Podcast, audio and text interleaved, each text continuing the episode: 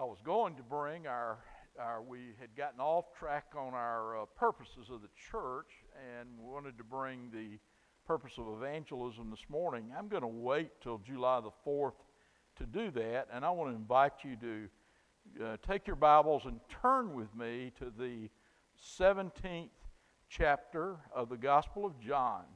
And I'd like to bring to you a message entitled The Heart of God. The Heart of God. John chapter 17, verses 1 through 5. A man many years ago who I considered a mentor named Delis Miles made a statement that has stuck with me through the years. The statement was this You can learn more about a person by hearing them pray than you can any other way.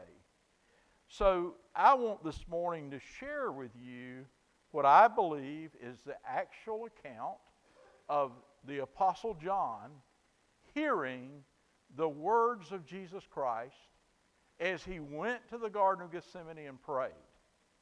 So, what I'm about to read to you, I believe, is the, what is a recollection by the Apostle John that has been placed in the inerrant Word of God that contains the words that Jesus prayed before he went to the cross. One of the questions that is on the hearts of many people today, even in 2021, is this question. Number one, can I really know God? And number two, does God really care about me? Is there a God who cares for who I am? And does he really concerned about me personally? Well, I believe in this passage we see the answer to that question that Jesus Christ, God's Son, was concerned for every person. If you'll begin with me in John chapter 17, verse number 1, I'm reading from the New King James Version. And Jesus spoke these words and lifted up his eyes to the heaven. I want to stop there for just a moment. Coming from the Anglican tradition, our tradition has been that the head would be bowed. But actually, the Hebrew tradition and the uplifted petition to God was that the eyes would be directed upward and the expression of the priest would be the upward hand expecting God to grasp the hand. So he said, Jesus, at that moment of difficulty, turned his eyes toward heaven and said, Father, the hour has come. Now, I want to tell you what I believe in my theology and doctrine of who Jesus is. I believe that Jesus was God's Son. And John chapter 1 says, In the beginning was the Word, the living person of the Lord Jesus Christ. So from the very beginning, he was there. And what I believe is that he had, as a human being, the only human being that ever walked on the face of this earth that had foreknowledge of what would happen today and tomorrow. Do you know that one of the big industries today is the uh, uh, astrological business? And did you know that Athens has five astrologers here who will tell your future? And if you call them, there's even call in lines where you pay them by the hour and they will tell you what will happen in your life tomorrow. Let me ask you a question. If they know what's going to happen tomorrow and they know I'm going to call them, why don't they call me? But actually, there's only lived one person who has ever known what tomorrow would hold, and it is Jesus. And when Jesus went to the cross, I believe with all my heart that he knew that he was about to go through three trials. He was about to be scourged before Pilate. He was about to be placed on the cross on Friday and at 3 o'clock. he would experience physical death, a terrible death. He foreknew that, and yet he still went through. You know, some people say today, well, crucifixion isn't that much.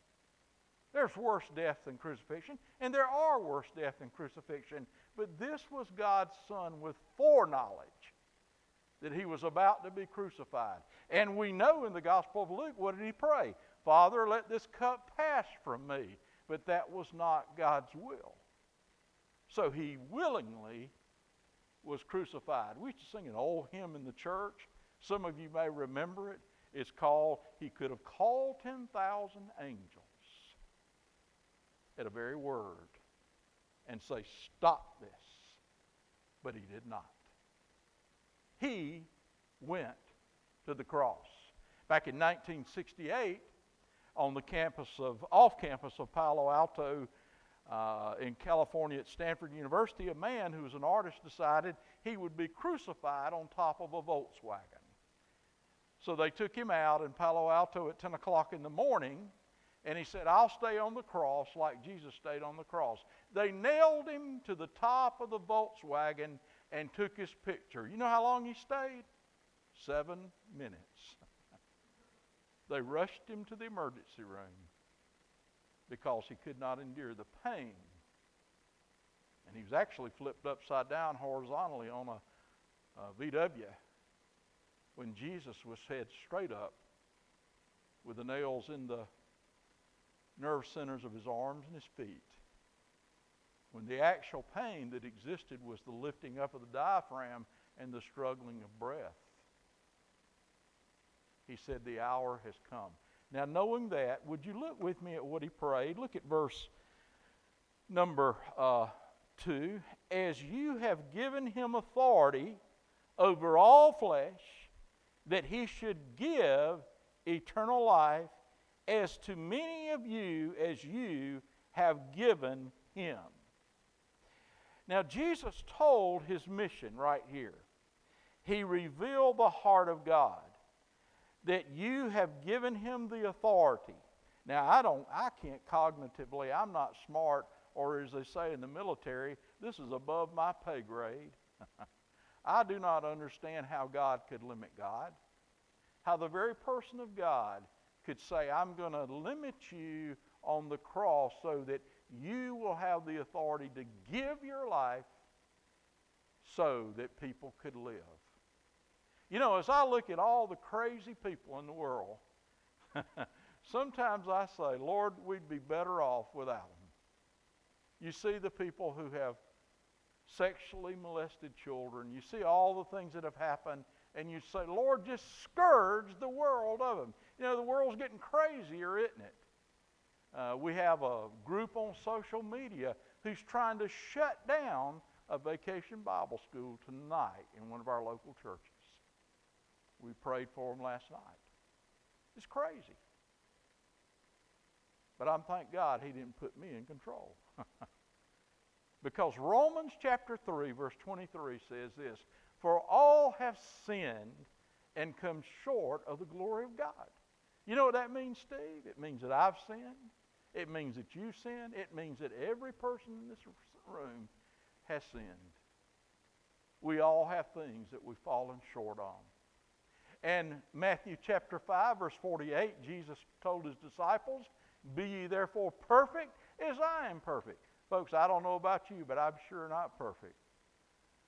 If my wife were here, she'd be the first one to testify.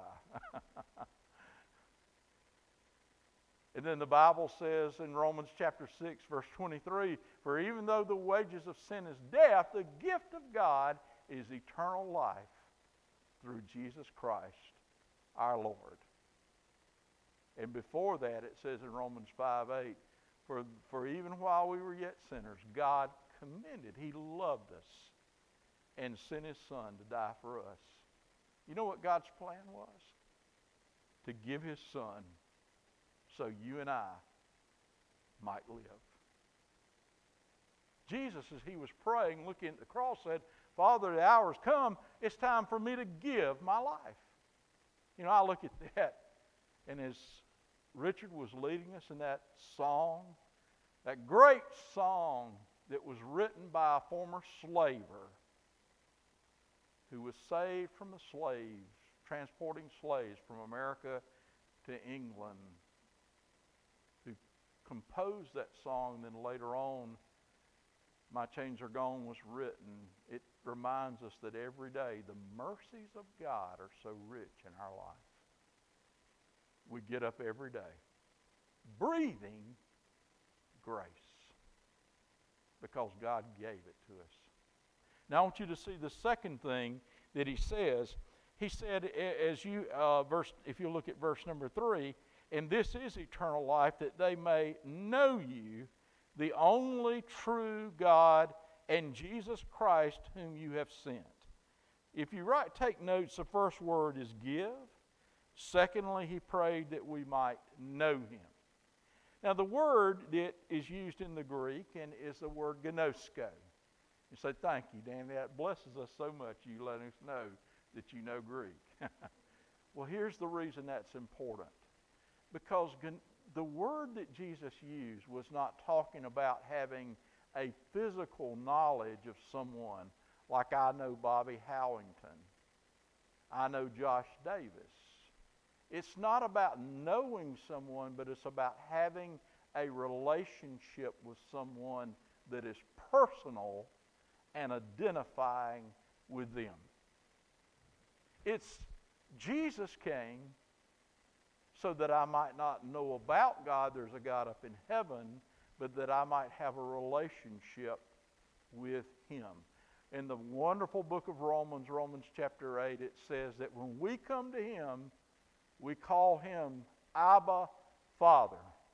If you go right now into Lebanon, or you go into Syria, or you go into one of the refugee camps of the Kurdish people, you will hear children walking around saying, Abba, Abba, Abba. It's still the word that is used for Father. He said, I've come that you might know me as Father. And he did that to experience the things we experience. In fact, Hebrews chapter 4 tells us for we have a great high priest who was tempted in all ways as we were, yet without sin, and his name is Jesus. I don't have the exact title, but my understanding is he was from the Atlanta area, and if you want the details of the story, I, will be glad to get it later on. In 1969, a uh, Marine came home wounded from Vietnam and he was very bitter with God because he was a double amputee. He'd lost both of his legs in combat in Vietnam. And his wife had been praying for him that God would take away his bitterness. And the next year he came to Christ. And they were watching television one night about 1970, and there were a picture of two Vietnamese children who had been lifted out and they had also had lost their legs. Double amputees. He said to his wife, God has called us to adopt those children. And the news media picked up on the story and it, it circulated and people raised money. Long story short, they flew to Saigon. And this double amputee and his wife adopted these two children. The reporters say that when he met the children, he looked at them with his metal legs and tapped them and said, See, I understand, and you belong to me.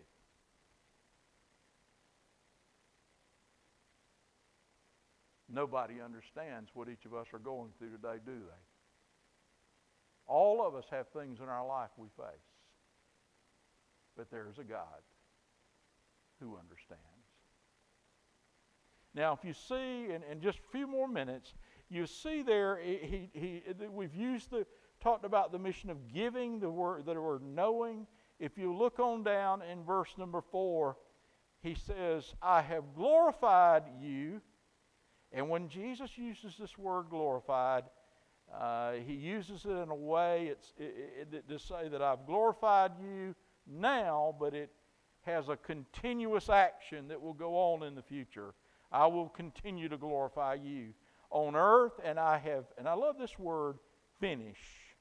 I have finished the work which you gave me, which you have given me to do.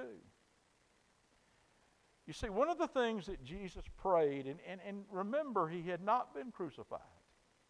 He had not been on the way of the cross. He had not been yet resurrected from the tomb, but he spoke as if it had already been done.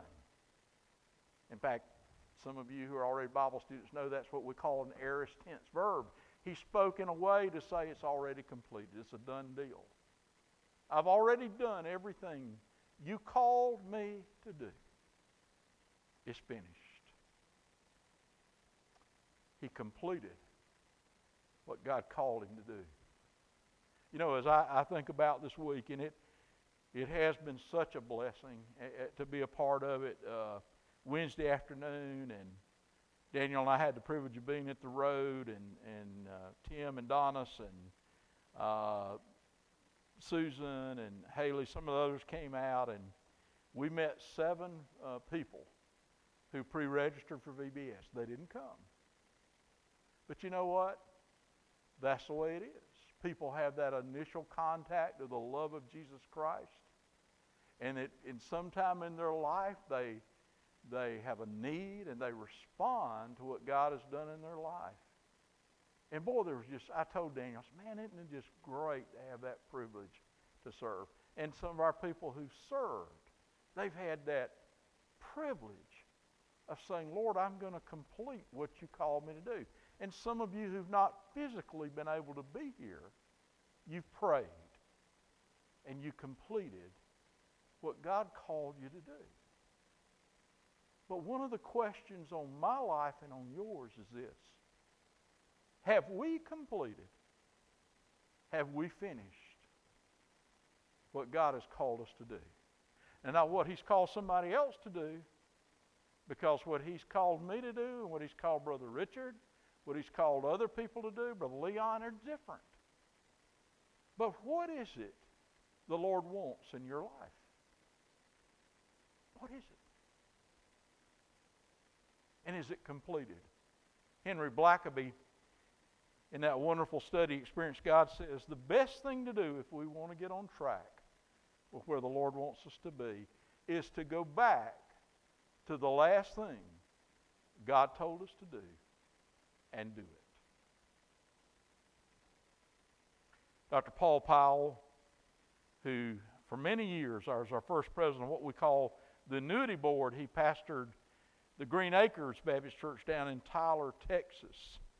And they intentionally uh, ministered to the area below the Yucatan Peninsula in Mexico, which is a area where the religion is a mixture of Catholicism and, and, and uh, animistic worship, uh, voodoo, a combination. And there's a very uh, opposition to Christianity, evangelical Christianity. Dr. Powell tells the story of them reaching children through Vacation Bible School, and uh, he brought a devotion from Luke 9:23. If anyone decides to come after Jesus, let him deny himself and take up his cross and follow me. And Dr. Powell said as he gave an invitation, a little eight-year-old uh, young uh, Mexican, Central American young man came and said, I want to take up my cross and follow Jesus. He wasn't there for three more nights. He finally came back on the fourth night of the children's rally. And Dr. Powell said he hit him on the back or patted him on the back and he winced. And he pulled up, they, they not, but looked to see what was wrong, if something was wrong and there were welts across his back where he'd been beaten for coming to the children's rally. Through the translator, not without prompt, the little boy said, I told you I'd take up my cross and follow Jesus. folks, we live in a day where if it's a little inconvenient, we say, Well, Jesus, you didn't call us to do that. but Jesus is saying, I completed the work so that you might complete what I called you to do. Now, I want to say this to you. That's not a guilt trip to go out and willy nilly do all sorts of things, but it is a call to say, God, what do you want me to do? Now, I want you to follow me with this last verse. Look at the last thing. We've talked about He came to give, we've talked about that He came that we might know Him, and we've talked about that He gave the example of being the finished work. Look at verse 5. And now, O Father, glorify me together with yourself and with the glory which I had with you before the world was. It is interesting that Jesus prayed, glorify. What was he talking about? He was talking about what would happen whenever at 3 o'clock on Friday afternoon at Golgotha, at a place where now there's a bus station below it, on a hill called the skull, he would be placed and crucified. His body would be taken down. He would be placed over into an old granite yard that had been converted into a grave site. And he would be put in one of those granite yards as a gift of a man named Joseph of Arimathea. And it would be there on Sunday morning. They would come back, and he would not be there. And it would be for the next 40 days. 500 people would see him resurrected. And then uh, after he gives the commission on Acts 1 8, he would go back to the Father. A lot of people say, we don't know where Jesus is now. Sure, we do. Sure, we do. What does it tell us in Ephesians chapter 1? For he is seated at the seated. That's a South Carolina in me coming out. he is seated at the right hand of the Father. And he tells us in Hebrews chapter 7 For he ever liveth to make intercession for us. So he, here's, here's my picture. According to Revelation chapter 5, there's coming a day when, after the rapture, after all things have occurred, and the beginning of the millennial reign, and there will be a worship service in heaven, and people will be gathered from all the earth, from every tribe and language and people in that group will cry out and say, Is there no one worthy to open the scroll? And then the Apostle John tells us, What does he tell us? There appeared one as though a lamb who had been slaughtered. And it doesn't directly say that in Revelation chapter 5, but the idea is that he moves from the right hand to the center. And everyone says, Worthy is the Lamb.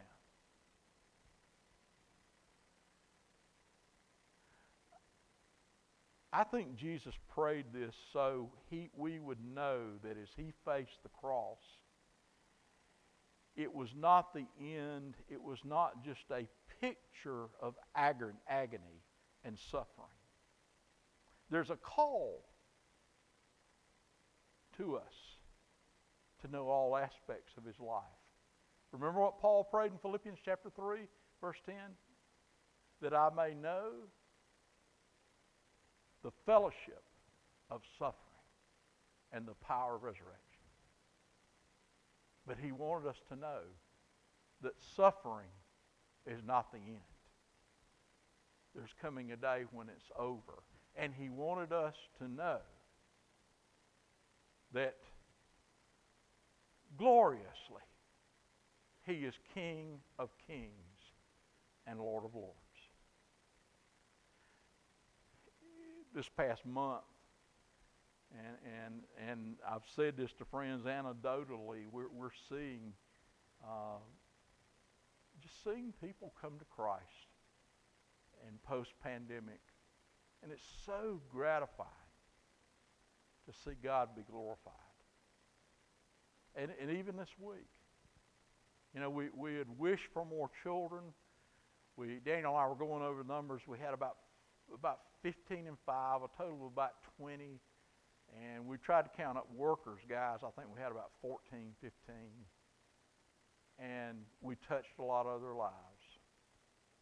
You know, yesterday afternoon, when uh, the nursery workers were going outside to, to go to the baseball field, there was a dad with eight children uh, playing baseball, or, or, or father. And we talked about what a wonderful ministry here. God is, you know, talking about knocking on doors, Bobby. He's bringing people to this green space. And, and just thinking about ways to reach these people, there's this opportunity. He wants us to know that we don't live without hope, but there's hope in Christ. Uh, I, I love the new worship music. I love the old worship music. I love the classical. I just, and there's a hymn we'd sing I serve a risen Savior. He's in the world today. I know that He's living no matter what men may say. I see His hand of mercy. I hear His voice of cheer.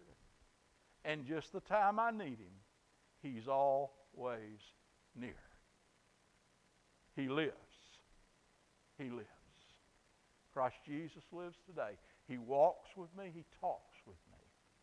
He carries me along the way. That's what he wants us to know. You don't live here without hope. You have hope in Jesus Christ. And when you say, God, use me, he'll use you till you get tired and beyond. When Jesus went to the cross, he prayed that you might understand that He gave you life. You might know Him. That you might complete the task. And that you might recognize that He has been glorified. Amen. Let's stand together as we close. And I, I want us just to pray for just a moment. And as we pray, I'm going to invite you just for a moment to, to just take time to think about this message. And I pray it's not just been a presentation, but that it speaks.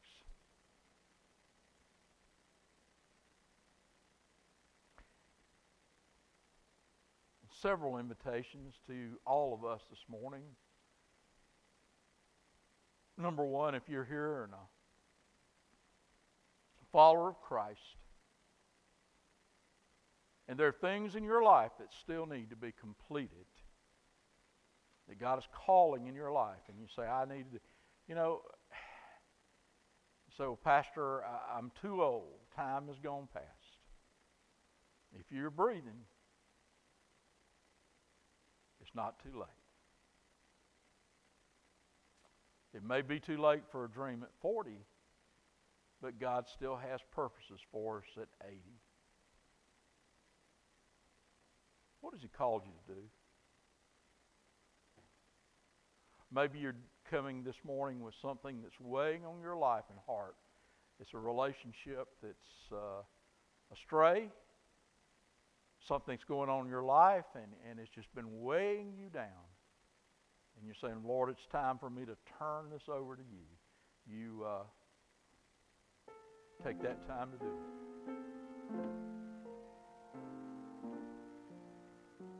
Father, I thank you for uh, meeting us here this morning. We thank you for this week. And we thank you for John chapter 17, where we see the picture of who Jesus is as the King of Kings and Lord of Lords and the one who loved us. Father, we may leave here with questions about our life. We may leave here with things that just don't automatically go away. But Father, thank you that we'll not leave here without being cared for by you. And now, as we have a time of invitation, Holy Spirit, have freedom in this place. And we ask it in Jesus' name. Amen. We're going to sing uh, a, a great chorus, worship. Turn your eyes upon Jesus. I'll be here if you want to share a decision or if you want to pray, or something that God's been speaking your heart about, you come. Maybe you don't need to talk to me. If you can come down here and pray and get back up, we invite you to come down here and pray on the altar. Uh, if you just need to come and stand and pray, whatever God's saying in your life, maybe it's time to nail down that decision. Say, I, I know about Jesus, but I don't know Jesus. And I want to know him. You come. Turn your eyes upon Jesus, Brother Richard.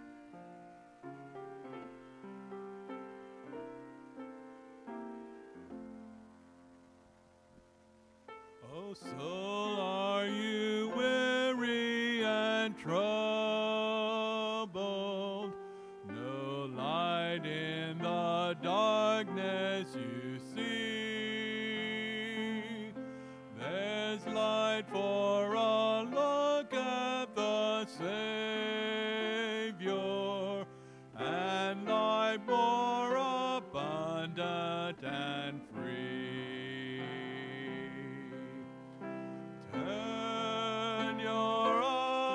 upon Jesus.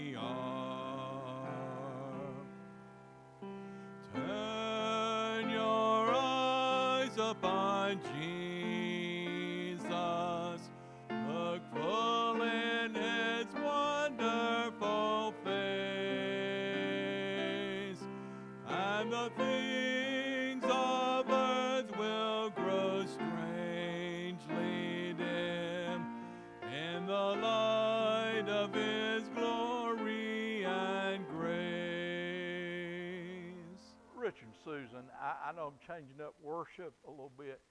Can I pray at the end and then can we sing He Lives? And, and let's just do that first, uh, the first and last verse of He Lives. And uh, folks, we'll see you at 6 tonight. We're going to have a great time in here. Uh, and so come in and we're going to have, you'll see the kids, they'll go through everything. And then uh, we'll, we'll go outside and uh, we eat. Wow, Daniel's not up here. We're going to eat sometime. Outside at 6.30, Donna. Okay. Um, Daniel would like to know, um, he needs volunteers here around five, five fifteen to help get everything set up on the field.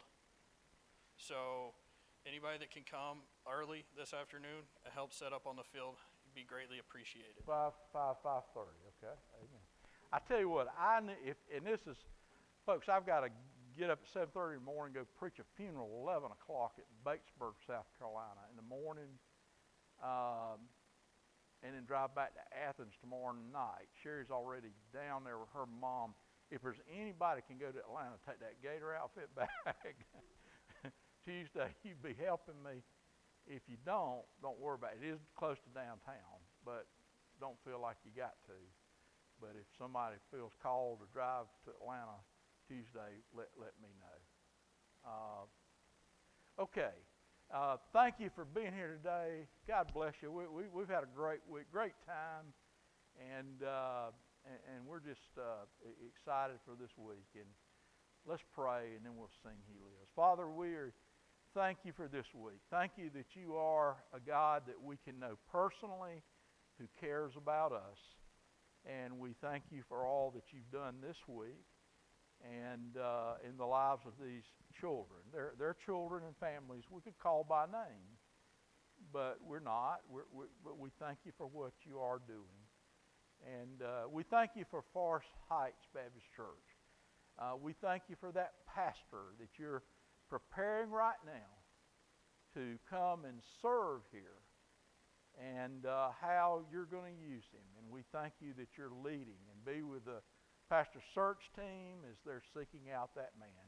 And we trust you, Father, with that. And now may your peace, which passes all understanding, go and be with us until we get together again or until we see you face to face. In Jesus' name. And all God's people said, Amen. Brother Richard, lead us now.